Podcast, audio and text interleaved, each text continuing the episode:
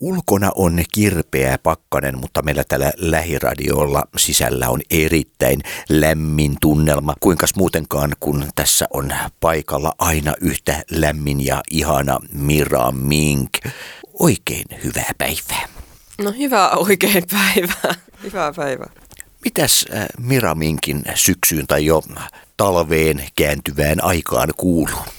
No nyt tässä on paljon tekemistä ja paljon kirjoittamistakin. Eli mulla on tällä hetkellä henkilökohtainen työskentely käynnissä ja mä kirjoitan rudokirjaa, julkaisen kuvia ja sitten näitä runoja yhdistettynä ja semmoista. Paljon työtä.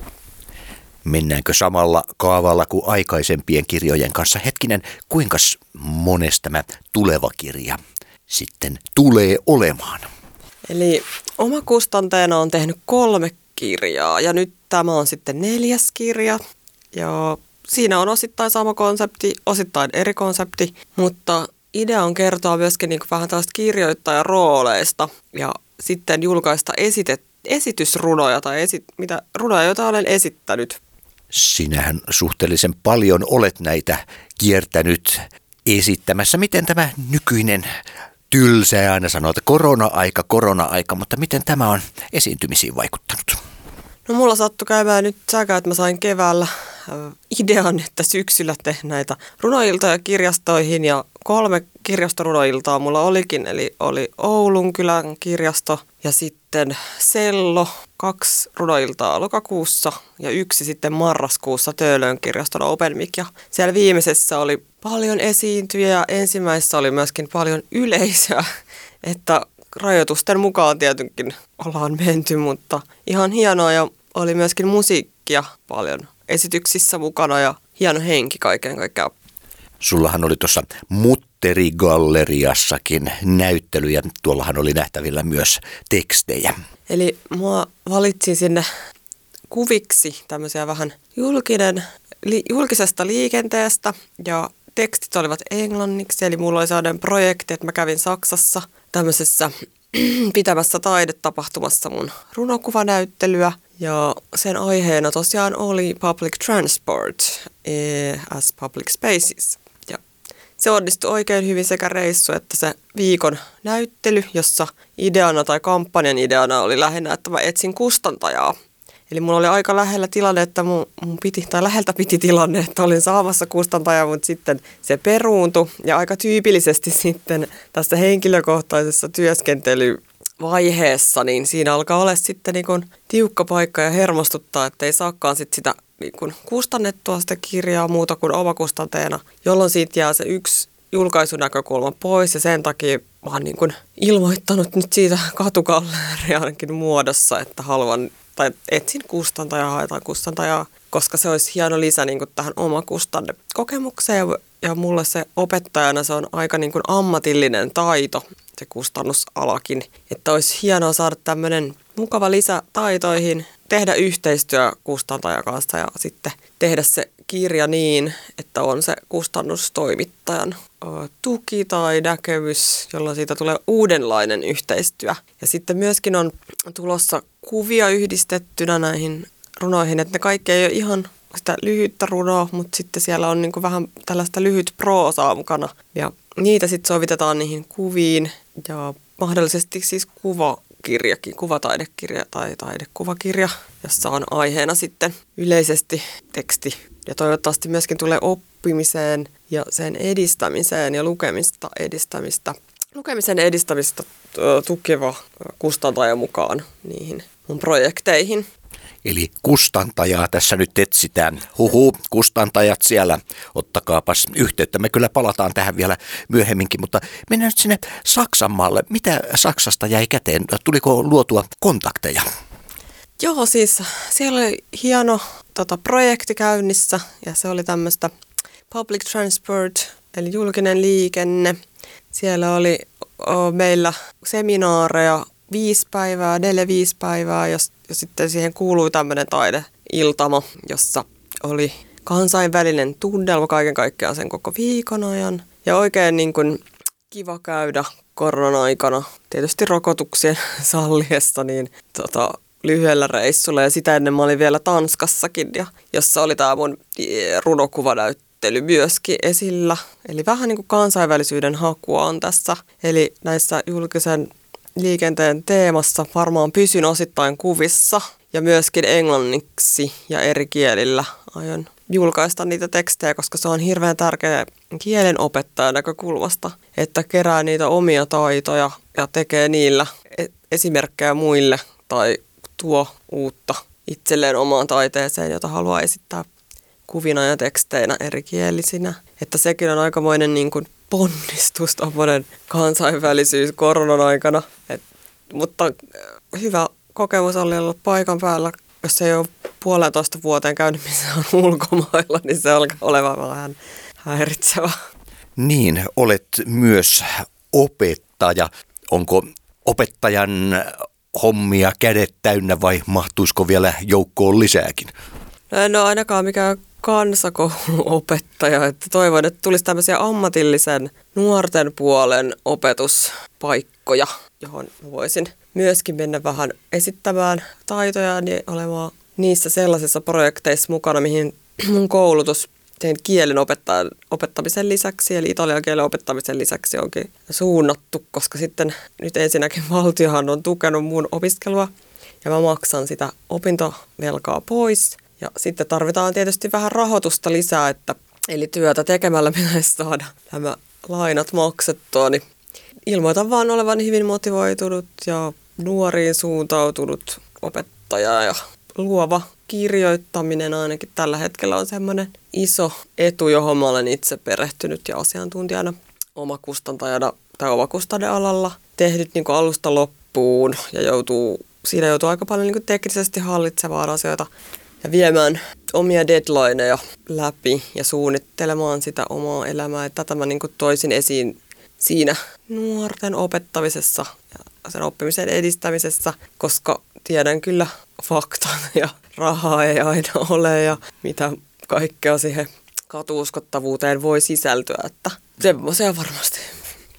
Sä tuossa aiemmin sanoit, että sulla on juuri nyt semmoinen hirveä kirjoitushööki päällä. No on kyllä sekin, että kirjoitushööki tarkoittaa myöskin sitä, että välillä voi luovasti kirjoittaa uusia runoja, vaikka aiheena olisi esim. tämä julkinen liikenne tai omat pohdinnat, päiväkirjamaisuus, mutta sitten se kirjoittaminen on myöskin sitä editointia, joka on aika työlästä ja suoraan sanottuna siitä joutuu melkein kirjoittamaan manifestin, että jaksaa niin kuin perehtyä siihen uudelleen ja uudelleen, koska se on aika niin kuin stressaavaa, kuluttavaa henkisesti. Niin pitää löytää niin se oma mielenrauha ja semmoinen editointi, hyvä olo, ettei puudu ihan täysin niin kuin kaikesta muusta. Eli mä korostaisin varmaan niin kestävää projektiajattelua ja tota, keskittymistä, tehokkuutta.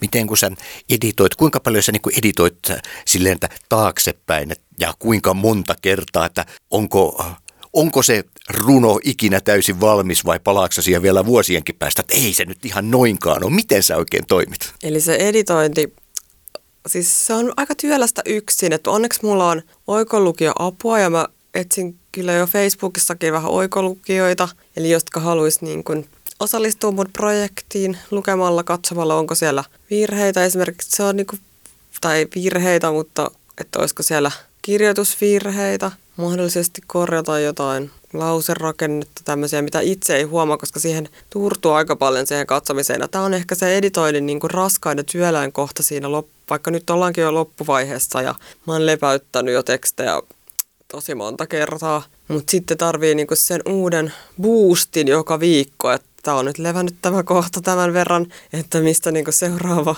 kategoria niitä tekstejä, jotka ovat sitten levänneet sen toisen viikon. Ja, että se, siinä pitää olla niinku itselle aika järjestelmällinen ja se on aika uuvuttavaa. Että se voi olla niinku, henkisesti ne oikolukijat kaverit auttaa siinä, että sä pysyt jossain aikataulussa, saat sen uuden idean, vaikka sieltä ei tulekaan mitään järisyttäviä kommentteja, että se voi olla vaikka tuo tuossa rivissä, no ajaa, että se olikin nyt siellä se kirjoitusvirhe, mitä jäinkin miettimään, että siinä on niin monta si- sivua ja sanaa ja mitä kaikkea pitää ottaa huomioon markkinoinnissa vielä sen jälkeen, että siinä jää niin helposti tuijottamaan sitä yhtä yhtä kappaletta ja rivit alkaa pomppimaan, miten sattuu.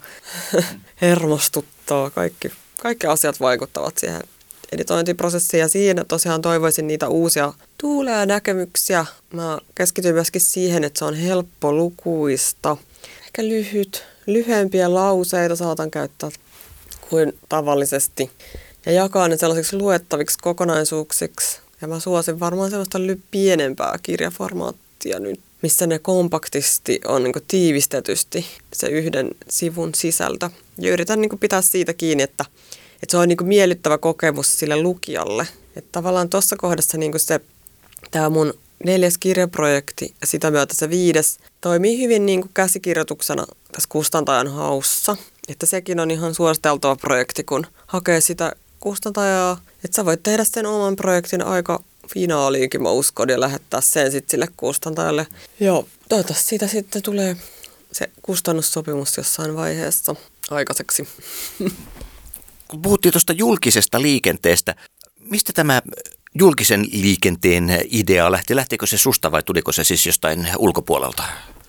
No itse asiassa myös kirjoittamiseen kuuluu vähän sen näkemyksen ja paikan vaihtaminen. Että sitten usein puhutaan vaikka sit paikallisrunoudesta. No, haluan irtautua paikallisrunoudesta, niin haluan päästä eri näkökulmaan, niin matkustan jonkun verran ja siis huomattava julkisen liikenteen kuluttaja olen itse viime aikoina huomannut olevani esim. matka työhuoneelle HSLn lipulla. Sitten matkustan aika paljon muuallekin Suomeen ja junamatkailu tällä hetkellä hyväksi käytän myöskin 200 kilometrin työmatka, tota, työmatkoilla VR, että siellä mitä luppuaikana teet, että sä voit tehdä töitä ja sitten samalla myöskin kirjoittaa aina pari lausetta muistiin, että se julkinen liikenne sattuu olemaan nyt aika ajankohtainen mulla, koska mä oon useita vuosia ottanut niin kuin kuvia ja videopätkiä, kun mä oon matkustanut ja kirjoittanut niiden aikana runoja, että vaikka ne ei kerro siitä, että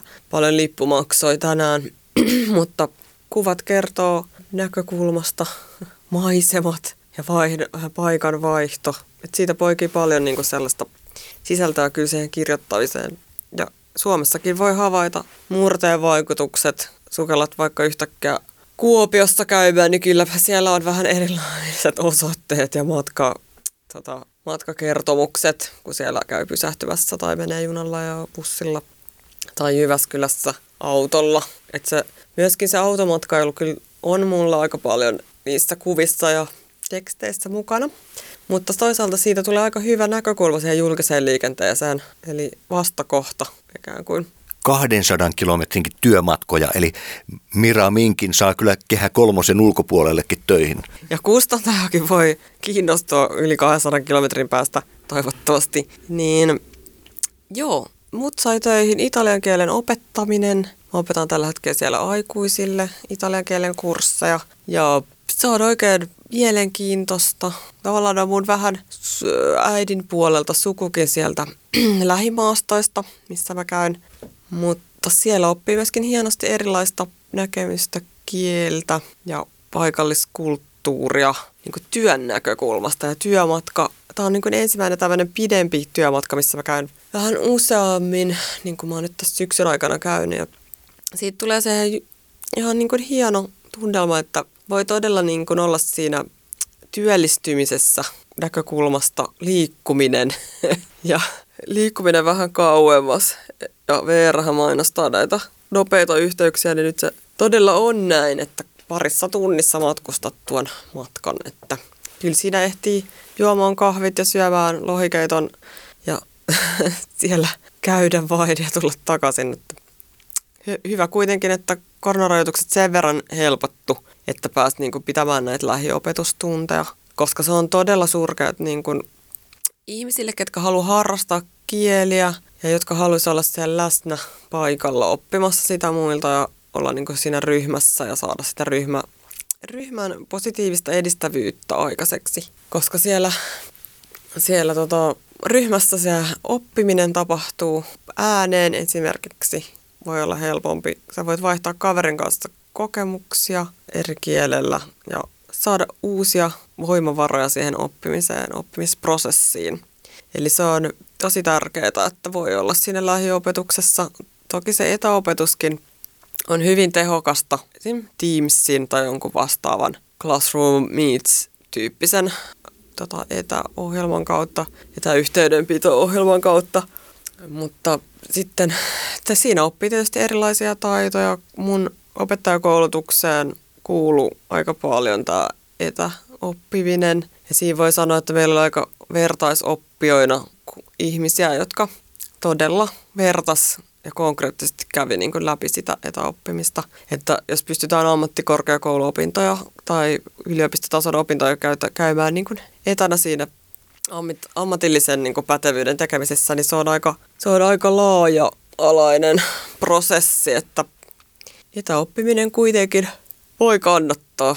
Eikä ainakaan, en mä usko, että kukaan siihen negatiivisesti loppujen lopuksi suhtautuu, että siinä on varmaan sitten se tietotekniikka ja sitten onko oikeat välineet, tietokoneet, ohjelmat, onko pätkiikö netti, että se voi jännittää ehkä enemmän siinä aluksi. Mutta toisaalta mä kyllä neuvoisin vaan, että ottaa sen rauhallisen asenteen ja ei haittaa vaikka katoa sieltä hetkeksi. Aina voi palata siihen etäpuheluun ja kysyä neuvoa sitten sähköpostitse. Että ei pidä menettää hermoja niin siinä kohdassa. Tuossa kun puhuttiin kielten opiskelusta, tietysti kielten opiskelussa on tärkeää sanoa asioita ääneen. Miten Mira Mink runoja kirjoittaessaan, niin kirjoitatko sinä vaan vai maisteletko sinä ääneen myös niitä sanoja? No, mun täytyy sanoa, että mä oon kyllä aika semmoinen, mä teen yhdellä tavalla niitä runoja, että mulla voi olla semmoinen instant runo meininki päällä, että mä kirjoitan vaikka jossain runon ja sanon sen kaverille tai en jopa esittämään sen harjoituksen muodossa tai näin.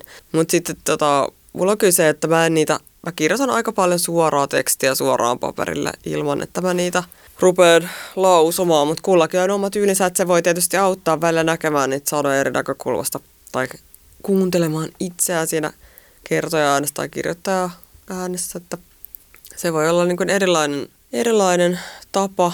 Eli ehkä mä oon säästänyt jopa sitä tapaa ja sitten mä alankin käyttämään yhtäkkiä. Videotaidettakin sinun yhteydessäsi on nähty. Joo, eli se videotaide on tosi jännä ja kiva laji mulle. Eli kun mä oon ottanut todella siis tuhansia kuvia, tehnyt kaikki työt tällä mun iPhonella, että se on niin ihan mieletön. Mulla on ollut vuoden iPad, niin mulla on niin, kuin niin paljon sitä kuvamateriaalia ja paljon siitä tulee ideoita. Tavallaan tuohon esitysmuotoon, että lausutko niitä ääneen, niin voi sanoa, että siinä on tullut toi kuva aika hyvin alusta lähtien niin kuin mukaan siihen julkaisuun. Että ne kuvat kertoo sitten vielä sen oman tarinan. Ja se videotaide tulee siitä, että näen jotain ö, ympäristössä, kuulen aistin, teen jotain, muistan paljon uusia ja vanhoja elementtejä, mitä voi niin kuin yhdistää siihen yhteen runoon. Eli mä oon tekemään niitä videopätkiä ja koonnut ne kaikki yhteen, jolloin siitä tulee se videotaiteen niin se ydin siinä. Eli sitten mulla on niin se runo ja se kuva video, kuva tai video. Ja se niin kuvastaa sitä työtä ja se ilmentää sitä taidetta tai taide, taiteilijuutta ja siihen tulee sitten se runon julkaisu eri tavalla esiin tai tekstin julkaisu.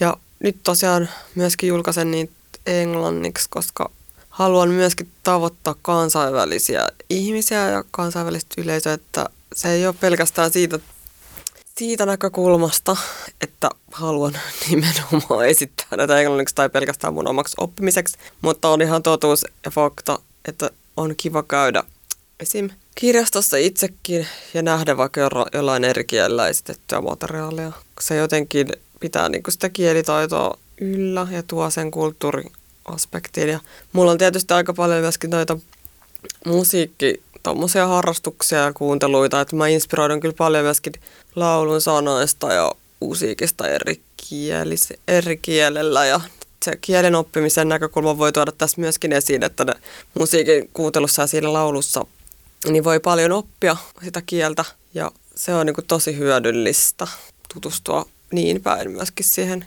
kieleen ja muistaa paremmin sanoja ja rakenteita. Mira Mink töihinsä ammentaa hyvin vahvasti ympäristöstä asioita, mutta tuossa kun mainitsitkin jo sanan taiteilijuus, kuinka syvällä se taiteilijuus asuu ihmisessä, että onko siitä hetkeksikään ulkopuolella vai tuleeko koko ajan jostain semmoista ideoiden valtatiete? Niin, no yleismaailmasti varmaan voi sanoa, että varsinkin kun on tämmöinen työ käynnissä ja haluaa niin tavallaan tuoda sitä esiin ja kehittää niitä omia taitoja ja sitä esittämistä. Kaikkiin ikävaiheisiin ja elinikäiseen oppimiseen kuuluu tämmöinen ajattelutapa.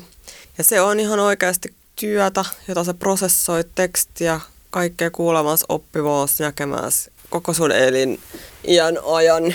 Ja se voi tukea sitä omia ikävaiheita ja purkaa tunteita. Eli sitten tulee tämä hyvinvointi- ja terapian näkemys siihen vielä. Ja se niinku on niinku yleensä sitten ottaa kaikki kuulosta taiteilijat sanoo sitä, että se on niinku kokonaisvaltaista. Ja jos siihen tulee niinku tarve, niin sit sitä on niinku pakko tehdä. Et sitten mulla on, mä oon huomannut, että aika vähän on pystynyt pitämään niinku sit prosessista ja vapaata tai henkisesti levätä stressaamatta. Mutta nyt on tullut semmoisiakin vaiheita, että mä oon osannut ottaa rennommin tai rennosti ja enemmän keskittyä siihen harmonisuuteen ja semmoiseen, että mä saan niinku kerättyä sen oman energian ja tehtyä rauhassa niitä asioita, että koko aikaa mulle ei enää ole se paniikinomainen tarve kirjoittaa päättävästi tai silleen, että sitten pystyy niinku tekemään eri tavalla sitä työtä ja hallitummin, mutta se on varmasti sitä oppimista. Mutta toki se vaihe voi taas vaihtua taiteen jonkun idean tai luovan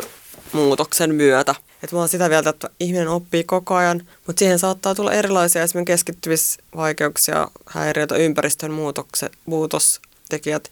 Eli nyt kun tämä korona, niin tässä joutuu hieman syrjäytymään kaiken, ko, kaikkiaan niin kokonaisvaltaisesti. Eli tulee näitä rajoituksia sun muita ja sitten alkaa miettiä niitä terveyskipuja ja se ympäristön vaikutus, että kukaan ei ma- tai hirveän moni ihminen ei sit matkusta vaikka lentokoneella tai voit tehdä niitä ihan samoja asioita ja sitten on erilainen maskikulttuuri, se kyllä varmasti voi rajoittaa, mutta antaa myöskin ideoita siihen ja terapisoida itseään eri tavalla. Että kyllä siitä huomaa niin taiteessa varmaan uudenlaisen näkökulman, vaikka en mä nyt sano, että se mikään terveellinen näkökulma on, mutta yhteiskunta reagoi nyt eri tavoin ja vähän sa- sairasti kipu, kipuille, niin me pitää sitten jotenkin siihen niin sopeutua ajattelu, ajattelussa ja henkisesti. Että ei tässä nyt aleta itsemurhaa tekemään niin kuin kevyesti sanottuna. sitten pitää niin kehittää niitä taitoja ja saada samalla tavalla töitä ja rahaa syömiseen ja elää. Nykyaikaa kun eletään, niin eikös tässä ole myös e-kirjakin optiona? Joo, siis mä oon omakustantajana hieman ihmetellyt näitä termejä välillä. Että siis mä tilaan aina mun omakustantajan tai julkaisen sen niin, että siinä on sekä e-kirja että painettu vaihtoehto. Siis toki mä voin valita, että mä julkaisin sen vain e-kirjana ja moni sitä suosii. Mutta musta on myöskin hauskaa, että on se painotuote, jota voi markkinoida. Niin siinä mulla on vähän jäänyt epäselväksi, että ymmärtääkö kaikki sen e-kirjan niin samalla tavalla. Että sehän on eri asia kuin äänikirja esimerkiksi. Ja se e-kirja pääosin, pääosin mun mielestä kaikki kirjat on nykyään e-kirjoja. Ainakin mahdollisuus ja on suositeltu, että tehdään ne myöskin e-kirjaversio, jos niillä on ISBN-tunnus, koska muuten niitä on tosi vaikea laittaa sieltä sen järjestelmän läpi. Eli mulla on, mä oon törmännyt muutamissa ihmisissä semmoiseen ennakkoluuloon, että tämä e-kirja olisi jotenkin erilainen. Siis varmasti se on erilainen tuote, että sä voit ostaa sen vain e-kirjana. No, ehkä se on sitten kustantajasta riippuvainen, mutta en mä usko, että siinä on mitään erilaista muuta kuin, että se ei ole se painettu versio. Mira Mink sanoo tähän nyt vielä loppuun muutaman sanan sille tulevalle tuottajallensa. Niin, siis olisiko tästä se tuleva tuottaja? niin, mä tarjoan itseäni tuottajana. Kustantaja.